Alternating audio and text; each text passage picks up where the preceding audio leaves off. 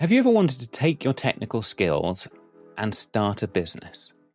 I think it's actually a fairly common desire among a lot of programmers.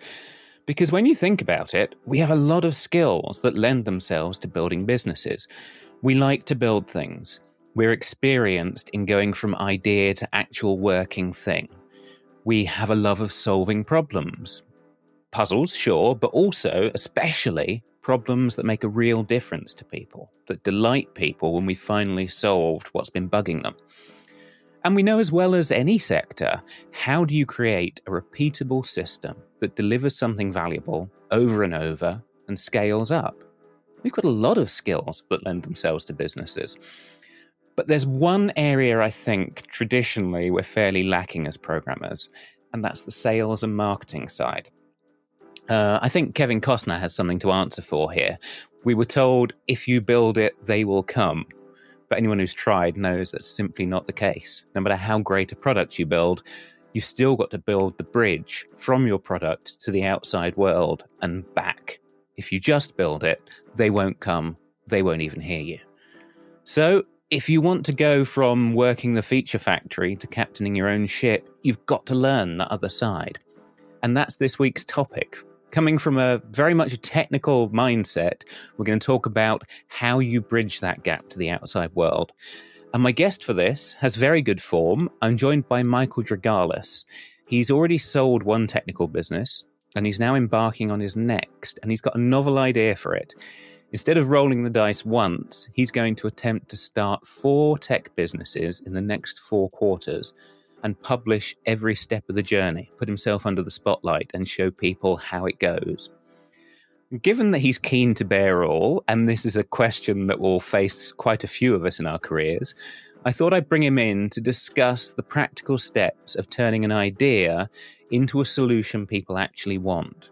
The external stuff of sales and marketing and price discovery and all that, and also that more difficult sometimes, the inner game of understanding and empathizing with your customers, making good decisions, but not making decisions so perfect that you paralyze yourself and never do anything. Not making a decision and then second guessing yourself next week.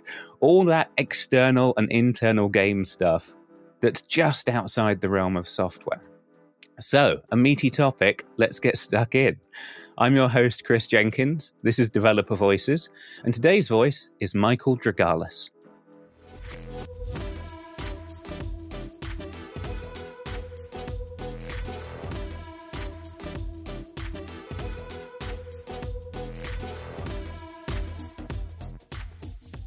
Joining me today is Michael Drogalis. Michael, how you doing? Hey, thanks for having me. Doing great. Good. You're, you're on an exciting adventure these days.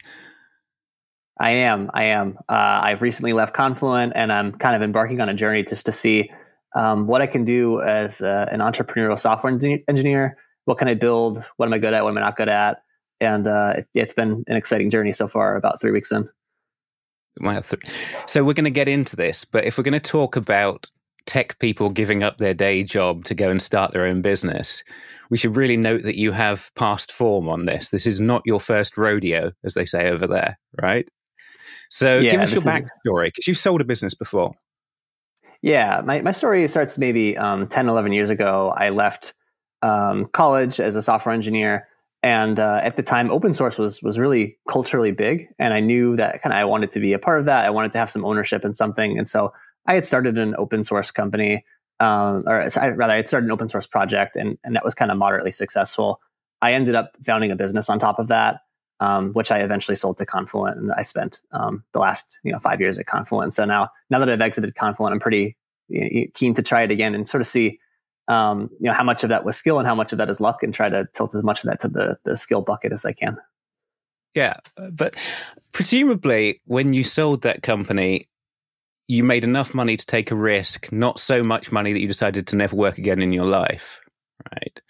So you you've got a bit of a safety net going into this, I guess. But the thing I find interesting is with that comfort, you you then moved to Confluent for like five years. You didn't say, "Oh, I'm going to immediately jump out and do thing number two.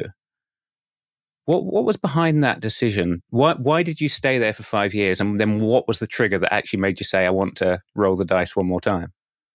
that that was the plan actually. As when I joined, I was like, you know, okay, I'll spend two years at Confluent, and then I, I'm I'm a flight risk. I'm going to go do the next thing. I'm going to relax, and none of that came into fruition. I, I joined, and it, it, ended up being a pleasant experience. I, I learned a lot. I think it was a good place for me to like watch what happens after you get out of like day one and day two of a company, and sort of watch how you go from 200 people to you know several thousand people. And so I, I learned a lot through that experience.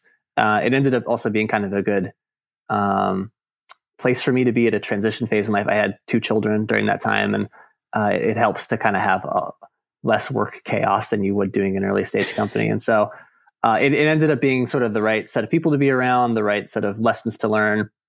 Uh, and now, you know, five five years later, uh, I, I never lost that itch, but it just ended up being kind of like the right uh, alignment of stars to try it again now. Why? What was the trigger? I think, um, you know, I, as as Confluent got kind of bigger, I, I, sort of learned a little bit about myself. Like, what are the things that I liked, and what are the things that I, I didn't like. You know, um, I, I realized that I really prioritize working in a small setting, shipping fast, making quick decisions. Large companies can do incredible things that small companies can never do but I realized kind of what was the thing that I wanted at the end of the day. I really wanted to try try something with with quick quick iteration, quick decision making, um, and that's kind of what led me, you know, back to just trying this on my own. It's sort of like kind of yeah. t- tip the balance point of, of uh, um, you know benefit and and um, benefit and cost.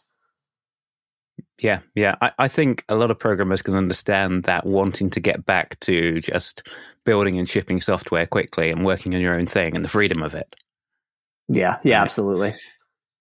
But you another thing I find unusual is you jumped ship and you you didn't have a specific idea in mind. You had what some will say is a crazy plan for what you were going to do as soon as you left. And I'm going to let you outline what your plan is for the first year. Yeah, I'll, I'll kind of tell it through a quick story. Basically, my plan while I was at Confluent was to spend my time deciding what's what's going to be the next company that I build. I would probably do a venture back company like I had attempted to do before and um, try to take it further than I did the last time. And so I spent years being like, all right, what's what's the problem that I'm going to solve? What's what's the billion dollar market? And I, I, got pretty far down several different paths. And as I got co- closer and closer to doing it, I sort of realized I felt a state of anxiety about choosing one problem and saying I'm going to try to take the next 10 years to go and, and, crush it and you know just spend my life on this. Something about that just didn't sit well with me and I you know actually I still don't know why, but I I sort of respected that and I paused and I said all right that's that's not going to be the plan. I'm going to try something else. And I sort of concocted something rather different. Instead of doing one big company, uh, I formulated the plan of uh, you know what would it be like to do many little companies? And so i i sort of put together something that i call um, four startups in four quarters which is basically what it sounds like. You know for the next year each quarter i'm going to attempt to launch a little company a little startup with a, its own product and to see if i can make that succeed. And I, I think this this ended up sort of feeling more balanced to me. It gave me the freedom to try different products to try different domains to not feel bad about throwing things out that that weren't working. And mm. um, so far, you know, it's, it's been a pretty successful framework for me. It's it's not easy, but I think it it it gives me a bit better, um, you know, internal alignment. It feels like I'm doing the right thing with myself at this time. Okay. Well, I mean, that's it's such a thing to go out on your own that you have to feel somewhere deep inside that you're doing the right thing, right? And it's you're well suited for it. I know that if I did that, with the best will in the world, I probably spend the first three months trying to decide what problem to solve in those three mm-hmm. months. How do you how do you say, well, maybe this isn't the billion dollar company, but this is good enough for now? How do you how do you crystallize a problem?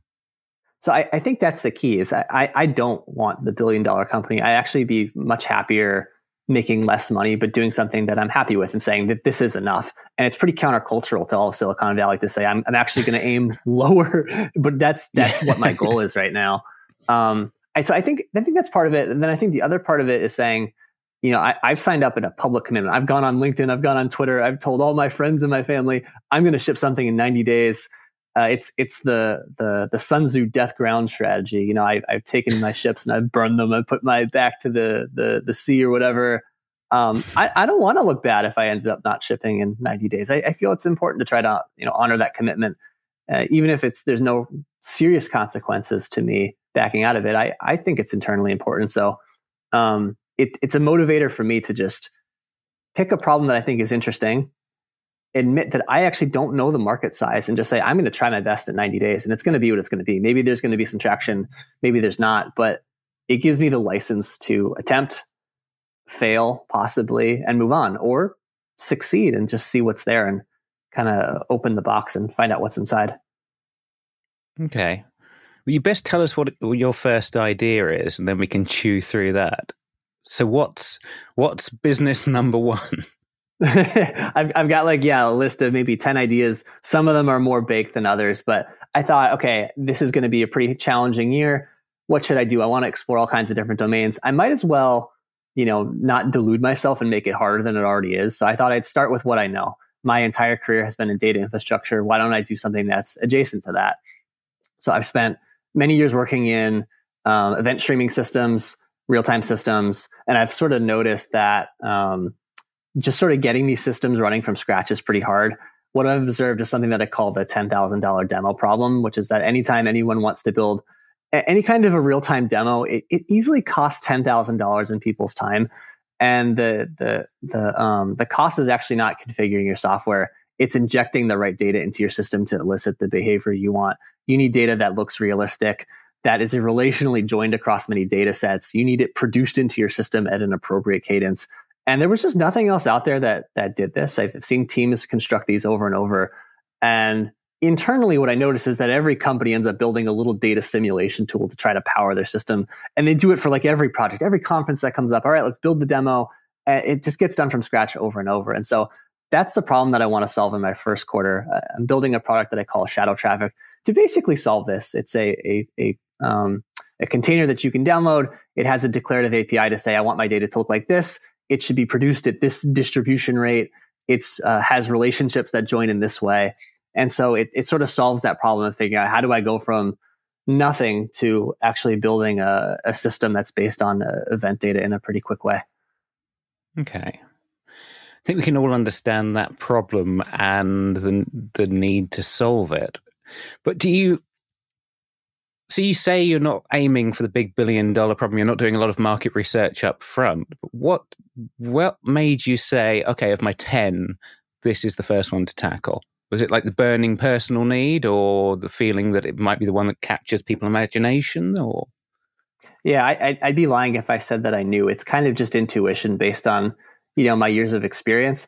I think a lot of this is just an admission to not knowing. Like I've realized, um, even the best people in business are wrong a lot of the time. But the way that you end up being right is you you rapidly experiment and you learn. You just say, I I don't know, but how can I figure out the answer as fast as possible?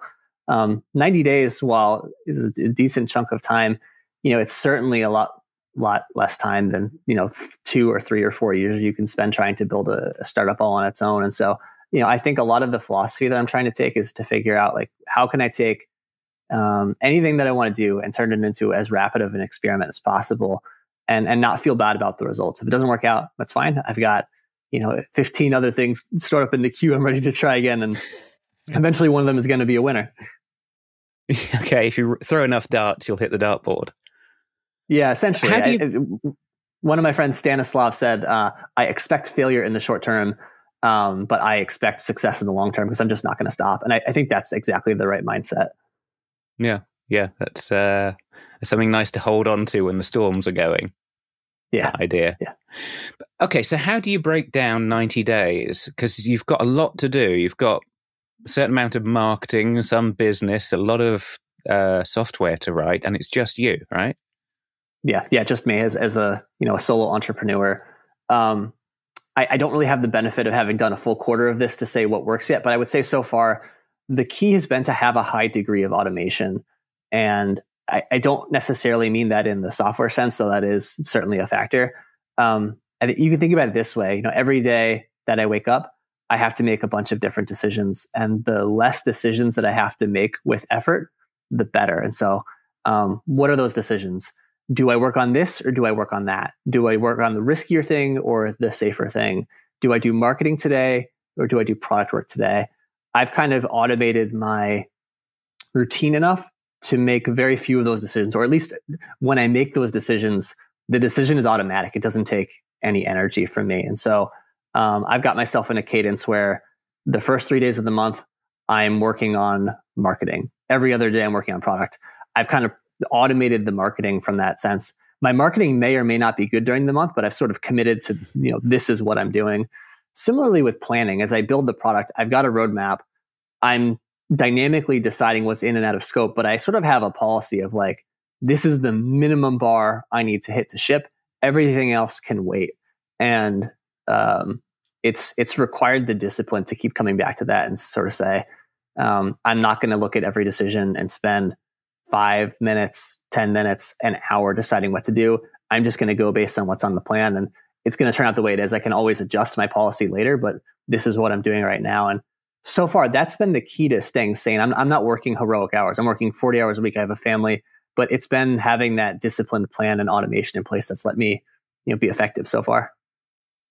Okay, so you're treating yourself like an employee almost of some higher plan. Yeah, I, I think you kind of have to. You know, the um, when I was younger, I could succeed by basically brute forcing any problem. I could, I could you know, take as long yeah. as I want. I can try all the options. I can kind of come in and out of whether I'm working on it. Right now, I, I don't have that much time, and so um, it really, really depends on having a plan to execute. And there's something comforting about that too. Like in the past, I may have failed at something, and I'll, I'll, I'll feel bad. And you know, this time around, I, I have a real plan, and the plan may fail, and that's going to feel kind of crappy. But at least I had a you know well reasoned plan, and, and that actually is comforting all on its own. I, I think that's probably uh, um, like you said, something to lean on as, as the storms rolling. Yeah, that kind of hints at something like larger. Is there anything from your previous business that you regret doing? You're like, if I ever do this again, I'm going to do. I'm not going to do that. I'm going to do this. I think we could spend the next six hours talking about things like that. um, yeah, what what are the big things that come to mind? I mean, certainly I, I committed the biggest error you can make as a first time entrepreneur, which is having no marketing and no go to market plan, believing that if you build a product, the customers are just going to come if it's good enough. And unfortunately, to say it is not true. You can build the greatest product in the world. The greatest product does not always win. It's the, the product that has the most sensible story, has the best go to market, has the best usability. There are so many other things besides building the best set of features that make products succeed. And so I, I, didn't do any of that in my first company. We we we just thought we'd just build a product and we'd tell a couple people about it and then it would go viral from there. And I, I think that's kind of the you know the the uh, the cardinal sin that, that every technical founder makes because people like us, I mean, I mean you've you've done a company before, you know what it's like. You you have a, a great engineering idea and you kind of expect the rest of it to take care of itself because that's not really part of your your initial skill set. And so it's easy to kind of punt that problem up the road. Yeah. Yeah it's the same you can see exactly the same structure of problem from the like stereotypical other side of the fence where someone has a great idea and a great business plan and they think actually building it will be trivial. I'll get some i'll get yeah. some students to do it in a weekend or something. Yeah. and then i'll be the head of the new facebook. It's like yeah no, you won't dude. So yeah and i i think that's kind of like um to me, the best possible outcome of this is developing a balanced skill set where you fall into neither of those traps. You're able to, to, to build the ideas that you want, but you also have a balanced perspective where you, you, you know all the other challenges to getting your product to market and the things that you don't have to. You actually don't have to implement every feature. Um, you should spend more of your time coming up with a better story, better pricing model, a better way to connect with your customers. And I, I think the people who have those skills, I, I just admire them so much because they have such stability in what they're doing. Yeah, yeah. There's there's something. If only it were easier to figure out the path, it would be wonderful if we could just, as developers, spend most of our time solving problems in a way that the market responded to, so we would make enough money to carry on solving problems that interested us. Right. That's right. Yeah. Yeah. It reminds me of, um, and I'm gonna. I wonder if the book I'm thinking of is up on my bookshelf. No, it's not. Oh, yes, it is. Hang on. Um, God, what's his name? Austin. Austin Cle- Kleon, Austin Kleon, who wrote um, "Steal Like an Artist." Right. Um, he one of his ideas, and I think his second book, was if you want to actually be an artist, then you're just going to have to accept the fact that you're going to spend half of your time doing art and half of the time marketing your art, talking about it, right? Reaching out, making it happen in the world as well as living in your cave. Do you think that holds true for tech as well? Like, if you want to spend half your time, if you want to be a programmer, an entrepreneurial programmer, you're going to have to spend half your time putting the code away and talking to people. I'm not sure what the right balance is, but I think the idea is right. You're going to go through different phases where it, it, makes sense to kind of get heads down and build once you have a good idea of what you're doing. And at other times, you spend a lot of your time just talking to people. I think the trick is to develop the kind of the sensory feedback of when you're out of balance. Like last week, I realized I haven't talked to potential customers in a while. This is a problem. I have to get on it. But yeah, I, I think um, I think it's absolutely crucial, almost no matter what you're doing, to just make sure that you're you're out there and you're talking to people. Otherwise, you, are going to commit the error of building something that that nobody wants. And I, I, think it's something that people don't want to hear when they're just getting into a, a career of making things, because I mean, often it, it ends up being people who are. Um, I, I'm a bit more like insular. I'd rather just sort of like have a quiet setting to work on my thing, and I, I didn't think that was supposed to be part of the job. But if you sort of want to take you know charge of your own product and say and I, this this is the thing i want to build. I want to get it out into the world it's just an essential part of it. It's it's a it's an area of skill that has to be developed and uh, it can't be ignored.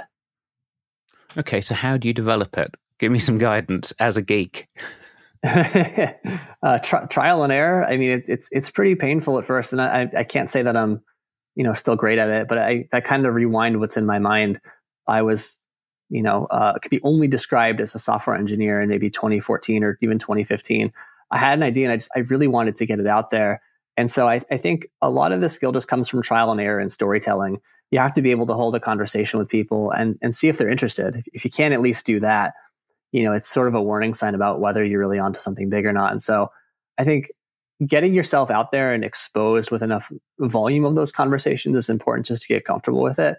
And then I think the other part of it is to get more skilled in doing it in a variety of mediums. So there's kind of the elevator pitch. Can you tell people in 60 seconds about what you're doing? Can you not use the terms that you know about that they don't know about? That's a whole other thing. Can you design a website that packages up your pitch so that you don't have to rely on doing it over and over so that you can basically, you know, pitch in your sleep?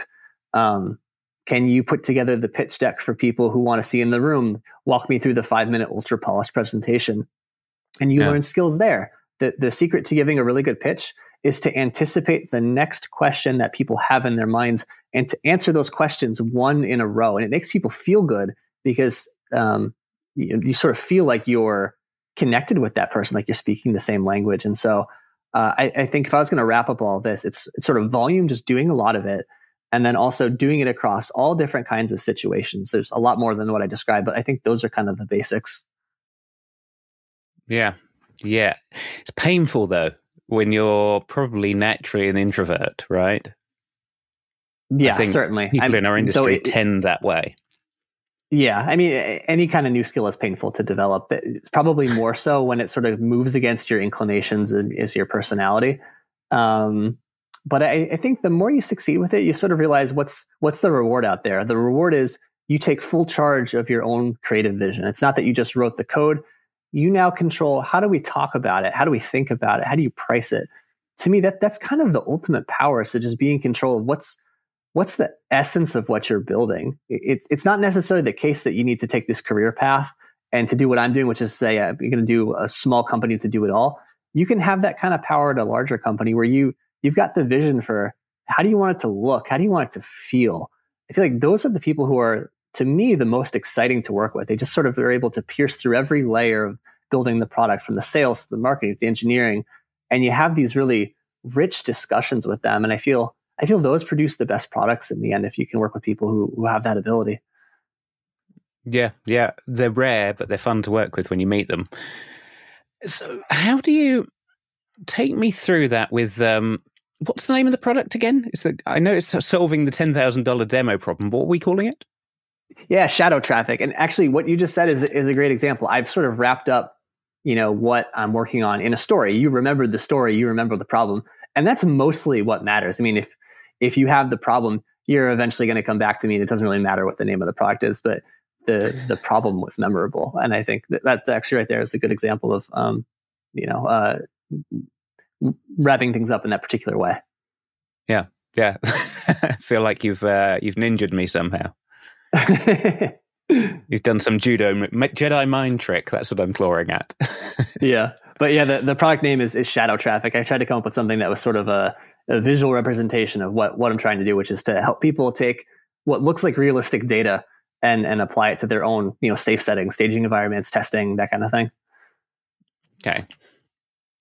So I've faced this problem before when I'm like trying to start something up, which is there's the chicken and egg problem, right? You you want you can't sell the thing to people until you've built it, but you can't really build it until you've got someone to sell it to because you need that kind of market feedback. And I've tried what you've suggested, which is building a website which kind of makes it look real, but it's always kind of hollow unless you've got a product. How are you clawing your way between that left leg, right leg, chicken and egg evolution thing to actually get to? I assume you're trying to get the first customer. I assume yeah. that's goal yeah. A, right? Yeah, yeah, yeah. I think the um, the key is to figure out what what is the what is the essence of what you're building? What's the most important part?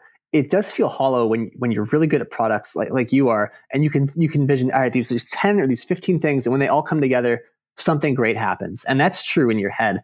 But the trick is to sort of unwind it and say, all right, what's what's the one or the two things that are really really important, and find a way to put that on display.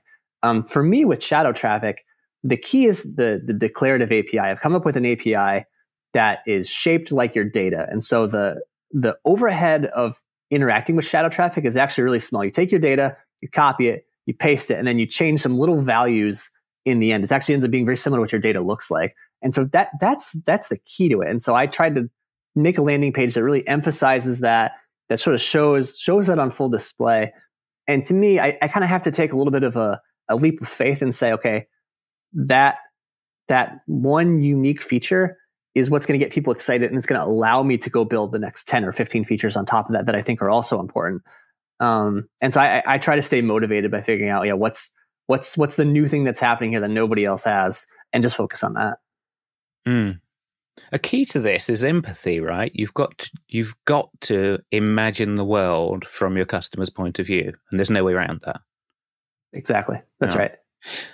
Do you worry that, um, like design you're doing design by wishful thinking actually. You're imagining how it would look and then planning to implement that. Do you worry that you're going to make a public promise that the api will look like this and then two weeks in find out that actually that's really hard and you can't deliver it? Yeah not so much. I, I think this comes down to the the the build in public philosophy. So there's there's two ways you can build products. You can do the traditional way which is to say i have an idea. I'm not going to tell anybody about it because i'm very worried people are going to steal it I don't want to make any mm. public commitments. Otherwise, people will will you know come and, and be mad at me. And then you spend six months or a year or two years building it, and then hopefully that's the thing that customers want. More times than not, that takes way more risk than the rewards you get. The risk is it's actually not the thing that customers want. People wouldn't have been mad if you put mockups in front of them in the first place, and it, it just ends up being harder. The diametric opposite of this is build in public, which is to say, nope, I'm not worried anybody's going to steal my idea. Maybe somebody does, but like I've got a bunch of other ideas in the queue. That's fine. And you just talk about it incessantly. You tell people what this is what I'm thinking. What do you think? Give me feedback. And so um, I'm three weeks into my first quarter of building four startups in four quarters right now. And what have I done? I've, I built a landing page and I built a prototype of the first product. I've actually already gone out there over the last week and asked for feedback from as many people as I can, showing my basic sketch of the API and what mm. did it cost me? I got tons of feedback. I spent a week sketching that API. I got some feedback that I need to change this, this, and this. I'm going to go do that. And um, I'm certainly not going to go try to sell anything fake that like I, I don't believe that I can do or I, that I haven't done yet. But I am going to constantly try to bridge that gap and say, this is what's in my head. What do you think? And then get that feedback and sort of close close the the interface to the product over time. What's it going to look like? What's it going to feel like? And I feel like this this is actually way more balanced. I'm just I'm no longer worried that anybody's going to steal my ideas. People either think my ideas are dumb, which are fine, or they've got their own ideas, which they're actually much more um, motivated to, to, go do. And um, yeah, this has kind of been better for me in the long run, I think. You sound like you're actually enjoying marketing. Maybe. I mean, it's I, I, if I look at kind of my overall skill set, it's the the weakest thing. But I do think it is the it's the gatekeeper to succeeding. You kind of have to try really hard at the thing that you know you maybe suck at, but if you can get good at it, it's the key that's going to unlock everything for you. So yeah, I'm, I'm, leaning into it. I don't think I'm very good at it right now, but uh, I, I, completely believe that if I can build traction with marketing, it, it's uh, a key ingredient to success. Yeah. Something I realized years ago was that to make a successful business, you're better. Sometimes you think, naive programmer, you think the way to build a successful business is have, have a fantastic like product, right? Or a fantastic idea.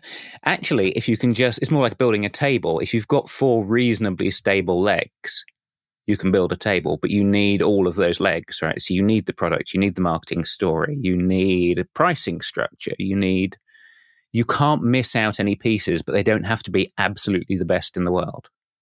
That's totally right. And I think the other way that's comforting for people like you and me to look at it is it's all building. You know, we sort of think of engineering as the building. I write the code, I compile it, I've got that feedback loop, I'm making something. But marketing and sales are actually making things too. Just like to give you a quick example with marketing, I built the website, I've built the funnel, I've I've built the messaging. It's all being designed very carefully. It's not like I'm sitting in a room throwing darts and saying, "Ah, I wonder what kind of like you know." Uh, uh, uh, you know, business marketing words I can use, synergy and stuff. I'm, I'm actually selecting words out of the thesaurus that I think are really good. It's very, very reasoned and, and, and detailed. And it's the same with, with sales. How do you construct a pitch that's going to lead people through that cycle of I wonder about X, the answer is Y. I wonder about A, the answer is B. Um, it, it's building all the way through, and I think if you can think of it that way, you can have a lot more fun because every day I wake up and I build something, no matter what the domain happens to be. That's a nice way of thinking about it for those of us of an engineering persuasion, fundamentally. Yeah. Yeah. yeah. Do you um it sounds like you've done a fair bit to de risk this process. And one of the things you seem to be doing in de risking it is by having this four startups in four quarters thing, you're probably building an audience which will carry through even to, if the first three ideas fail, you're carrying in a natural audience across to the fourth one. Is that a happy coincidence or a deliberate plan? Yeah, that's that's deliberate, and I think it's something. If you look around you know all your favorite people who are successful in business have built audiences for themselves i'm not trying to do it in a greedy way where i'm like courting attention at all costs i'm trying to make it win-win where the win for me is i have an audience but the win for anyone who follows me is you'll get a transparent log of how am i running my businesses you get to look at my successes and failures and learn from me and i think that's absolutely crucial i mean just i like to think about um, building an audience and making products succeed as communicating with a graph. Just picture a graph in your mind. There's all these nodes that connect. If you want to take a product to market, you have to go to each of those nodes and say, hey, do you like my product or do you want to buy it? The more tightly connected those nodes are, the faster it is. If you can just go to one big node, which is like your personal network, boom, you're you're able to move pretty fast. But if you're you're loosely connected to all these people, how much longer is it going to take to go to every person and introduce your product, convince them you have the problem, see if they're willing to try it? it just takes significantly longer. And so, yeah, I, I, think there's real skill in this idea of audience building, and particularly for the people who can make it, you know, win-win and not not just sort of a one-way. Everyone listen to my ideas, but to sort of build build a little bit of a community around what you're doing. Yeah, yeah, it's. uh I would find your approach very scary, but I can certainly see the logic to it. Like, why? Why do you think it would be scary for you?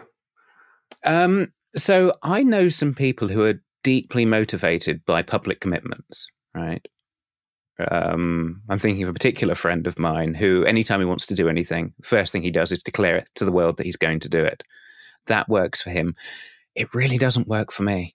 I find that it just either I succeed or I fail um, as I was going to either way. But if I promised it and I fail, it just hurts. And yeah.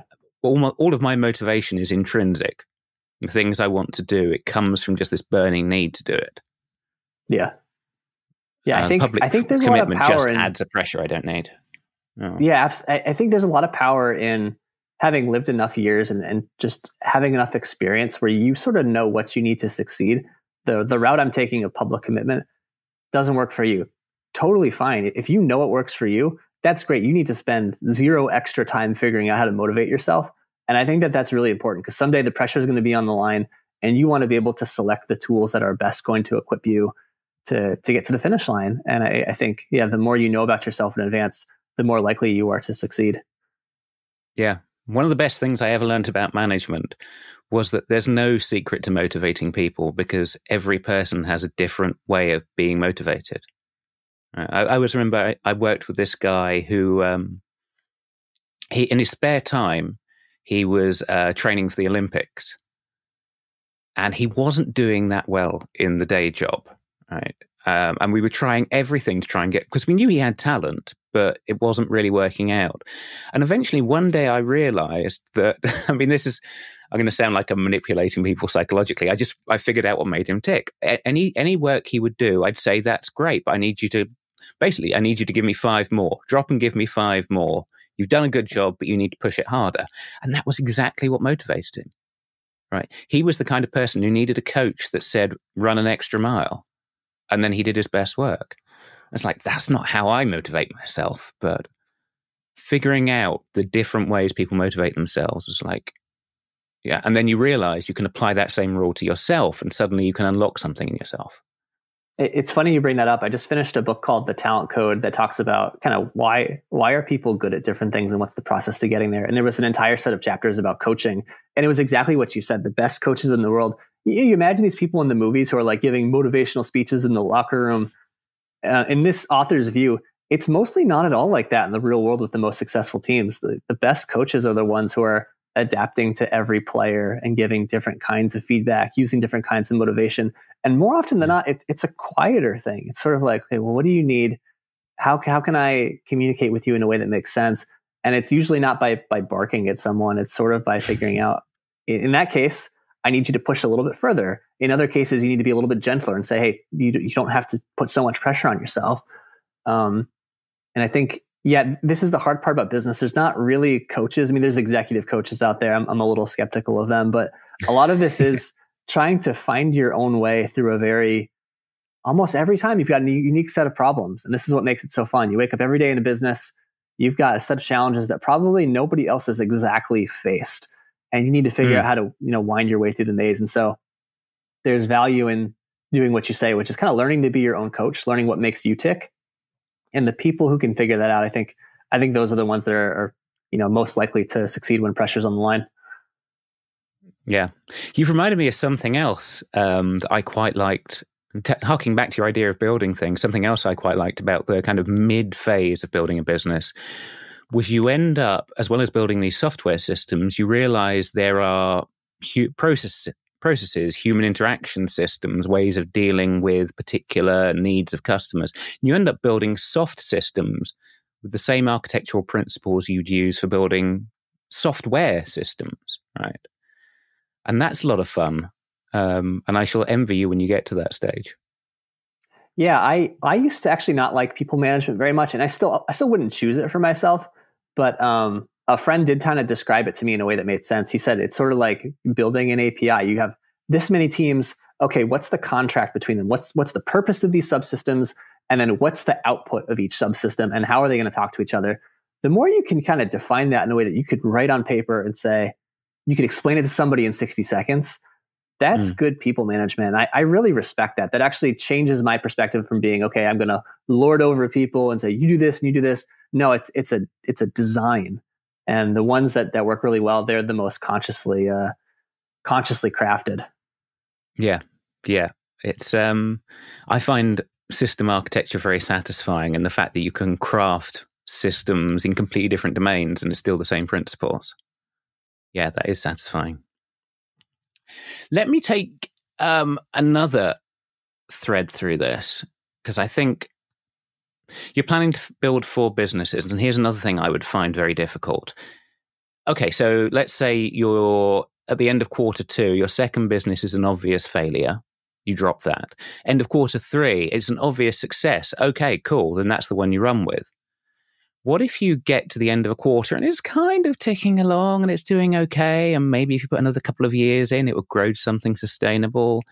How do you choose whether to put all your chips in or kill it?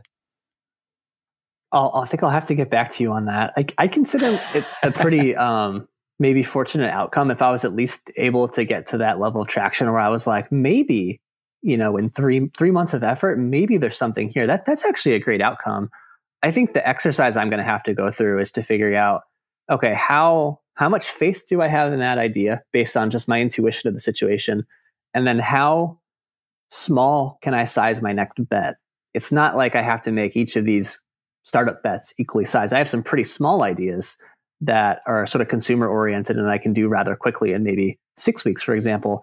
And so I, am kind of just going to have to go through that motion. But I do think in the end, um, I'm either going to end up with a small set of multiple businesses that each do just a little bit of revenue and I'm kind of happy with, or I'm going to find the one that, um, you know, I, I just, I want to go all in on and um, maybe still keep it small, but decide that this is my area of focus. But um, I mean, this is probably the theme of this podcast. It's an admission of not knowing. I mean, I've got a bunch of things I like.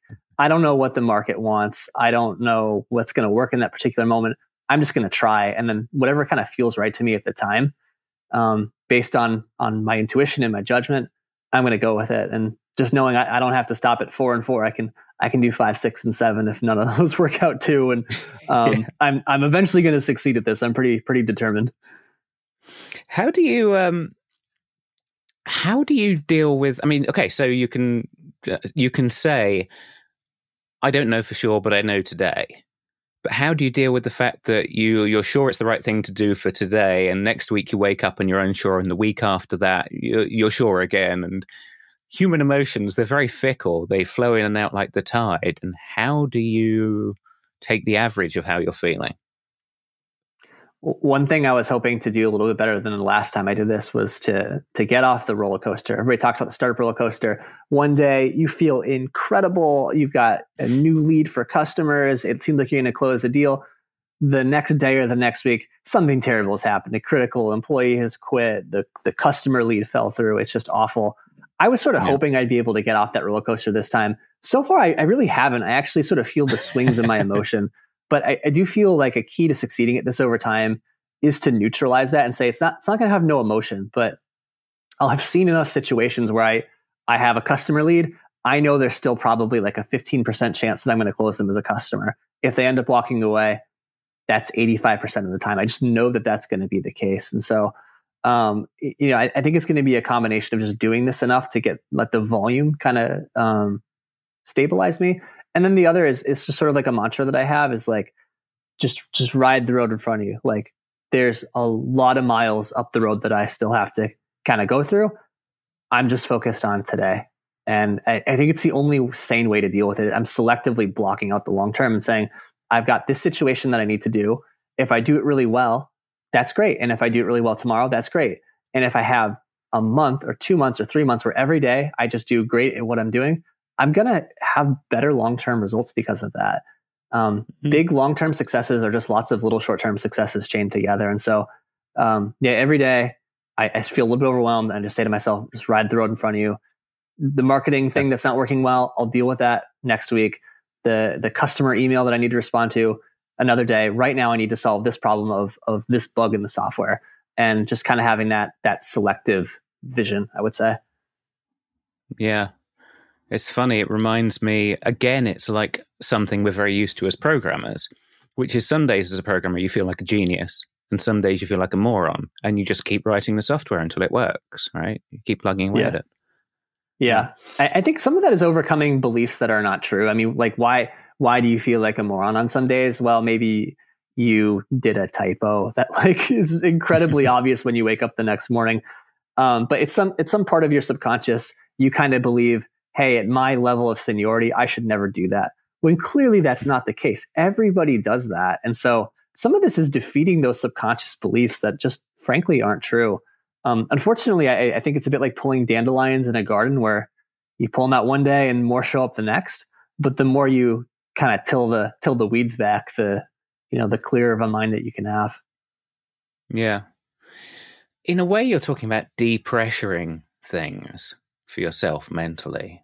And that makes me wonder if someone came along with a VC fund and said, Michael, I think you're a genius. Here's a million dollars. Now, that comes with the main string that it's higher pressure. Would you take it? No, definitely not. And I, I think it comes back to knowing what, what are your goals for yourself. So for me, I, I don't want to have that external commitment, even if the the reward may be higher.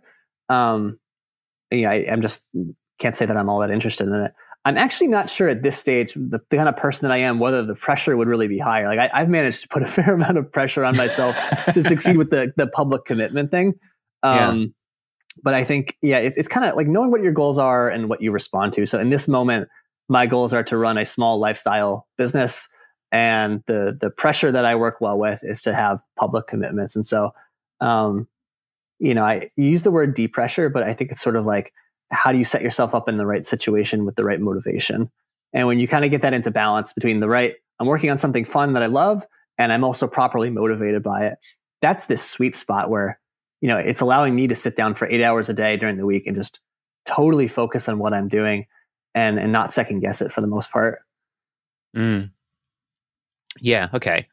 So not avoiding pressure, but aligning it to what suits you. I can see that this also plays into, I mean, talking about pressures and motivations. Let's talk about your your support system here. Specifically, how does your wife feel about this? You've just quit your job when you've got two small children. and as yeah. far as she can tell, you're in the shed noodling on marketing plans. yeah, I, I, think these things are a, a, household effort. So when I was doing my first company, I, I hadn't yet met my wife, but it was kind of fortunate in that I got to spend a whole bunch of time when I was younger, just as I said, brute forcing the problem. I had as much time as I really needed. And at the time when I met my wife, I was sort of at the end of my, my company. She had met me as someone who was like clearly an entrepreneur. Like this, this is what I want to do with myself. This is what I love. I get up and I try to make things and show them to people and see if I can make money. And so when I went to work at Confluent, she kind of understood that like that was going to be a phase of life for me and that I was eventually going to get back to it. And so uh-huh. um, I, I, think you really do have to have the people in your life who are going to root you on with this. I mean, I, I talk about, um, you know, waking up and being focused, but I, I do have many moments of self doubt. And I think without the people around me who are going to, can help get me back up, you know, even, even companies that are composed of one person, they're not, they're not really one people. They're, they're you. And then they're all the people who are rooting you on and keeping you going. Um, give you an example from my, my last company. We had, just a catastrophic moment when our um, our initial product just didn't work. We were we we're basically running out of money. We didn't know what we were going to do.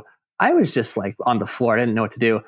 Our, our corporate lawyer of all people basically picked me back up and and helped talk me through how am I going to make this work? How am I going to turn this around? And it was a key moment for me. And I think without those kinds of people in your life, um, you, you just really need them to help you when you're down because it's going to happen. You're going to have the feelings where it's just like I'm in the darkest possible place, and you need a mixture of your your own drive to get out of it and then people to also help you along the way because it's it's it's never just you.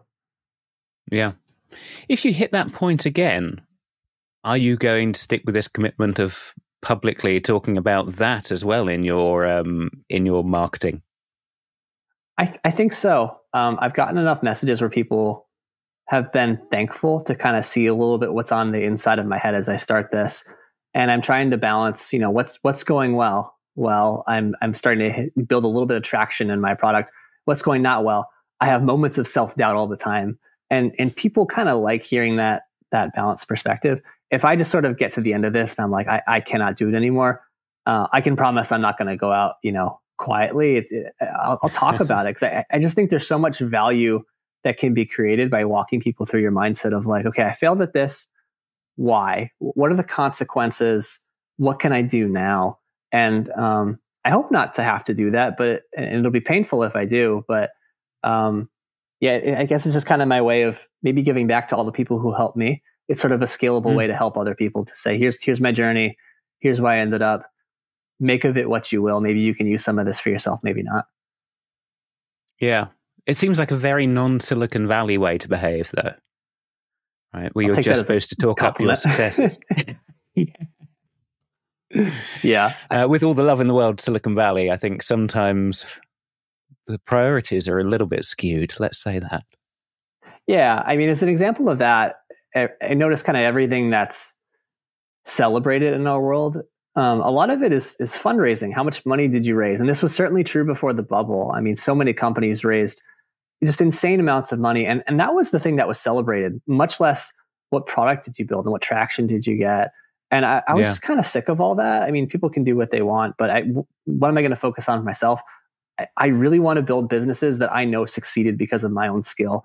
That's the thing that I care about, and so I, I'm trying to build that culture around me, that set of people who who, who values that kind of success.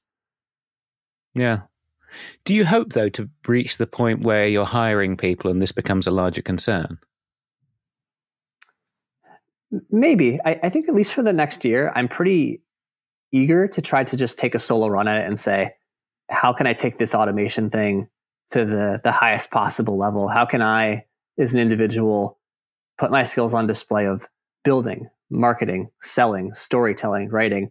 I, am kind of like the person who wants to do the decathlon. I want to do all the events. And yeah, maybe I'm not going to have as big of a paycheck as I could if I was going to like found a, a, larger company. But at least for a year or two, I, I really want to do try to see if I can make all of my skills shine. I know I've got weak points, but um, in the worst case, this next year is going to be uh, education for me. I'm, I'm paying for my tuition.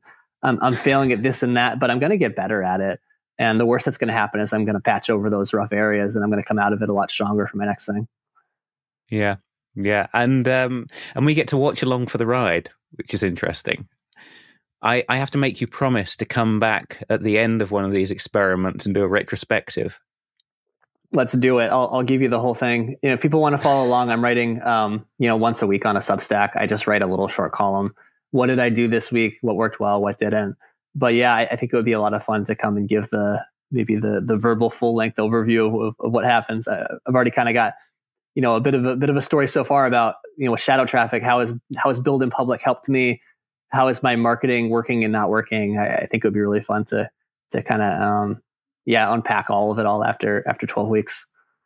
Yeah especially seeing that from a programmer's mindset that i think certainly i can relate to more easily than uh, someone who's got a background in marketing writing out their technical experience.